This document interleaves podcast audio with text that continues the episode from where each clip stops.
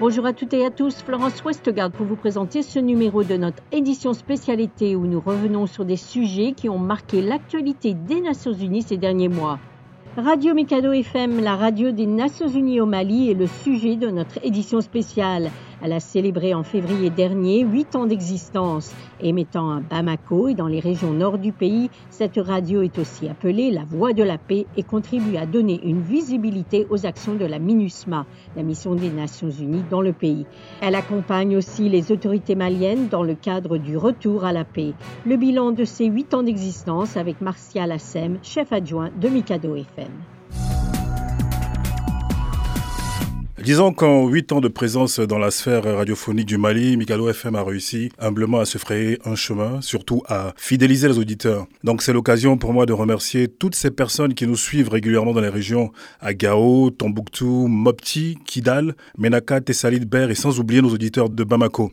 Merci également à nos partenaires, qu'ils soient étatiques ou euh, de la société civile, qui nous font confiance pour notre traitement équitable de l'information. Par ailleurs, depuis sa création, Mikado FM a mis un point d'honneur à informer les Maliens sur des événements clés du pays. Donc, on peut dire globalement que le bilan de Mikado FM est positif. Comment Mikado FM arrive-t-elle à être un vecteur de paix au Mali? Ce n'est pas un hasard si euh, le slogan de Mikado FM est la radio de la paix. L'une de ses missions est de donner de la visibilité aux efforts de la MINUSMA dans son appui multiforme aux autorités maliennes pour un retour de la paix dans le pays. À cela s'ajoute euh, notre volonté de mettre en lumière toutes les initiatives euh, visant à promouvoir la cohésion, le vivre ensemble et la réconciliation entre communautés. Alors concrètement, dans l'émission du réveil matinal, le petit-déj, nous donnons la possibilité aux auditeurs d'appeler via un numéro vert gratuit pour formuler des prières et adresser des mots de paix pour le Mali. À côté de cela, il y a Batrouille Nagoto qui est présenté en Peul et en Dogon par un duo de présentateurs pour apporter la preuve que ces deux communautés peuvent euh, continuer de cohabiter, comme cela a été le cas depuis des temps immémoriaux. Et je n'oublie pas de mentionner l'émission Le vrai du faux, qui a été initiée pour lutter contre les fake news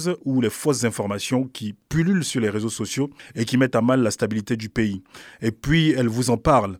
Euh, c'est une émission qui donne euh, la parole aux femmes, qui, comme l'a reconnu le Conseil de sécurité de l'ONU à travers sa résolution 1325, laquelle préconise que les femmes sont des acteurs à l'établissement de la paix et que leurs droits doivent être protégés. Et donc, elle vous en parle, se fait l'écho de toutes ces Maliennes qui sont en première ligne pour faire des propositions allant dans le sens de la paix. Et puis, je n'oublierai pas tous ces débats, tous ces tables rondes qui sont organisés sur euh, notre radio et qui permettent de donner la voix aux organisations de la société civile, aux ONG, etc.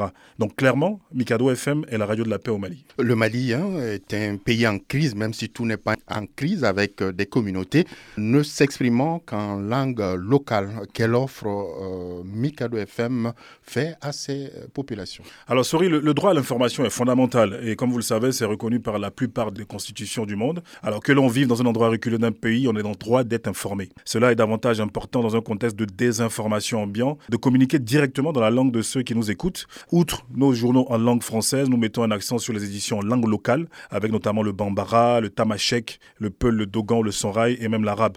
Ainsi, nous touchons directement ces communautés qui ont l'information juste et impartiale en rapport avec l'actualité nationale, de même que les questions sécuritaires et de développement qui touchent parfois directement leur région. Et quels sont les défis de Mika FM pour les années à venir?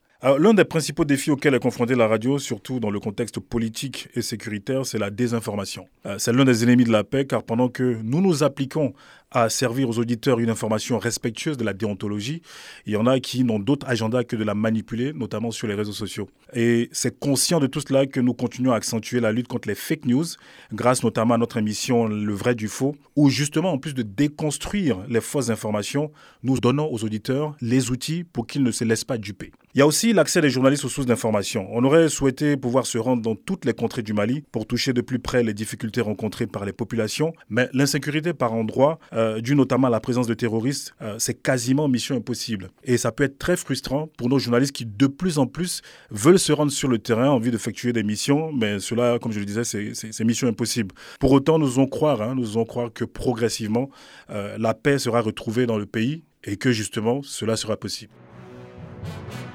Et c'est ainsi que se termine ce numéro de notre édition spécialité. Vous pouvez retrouver tous nos articles et programmes sur notre site internet et nos réseaux sociaux Facebook et Twitter. Merci de votre fidélité et à bientôt.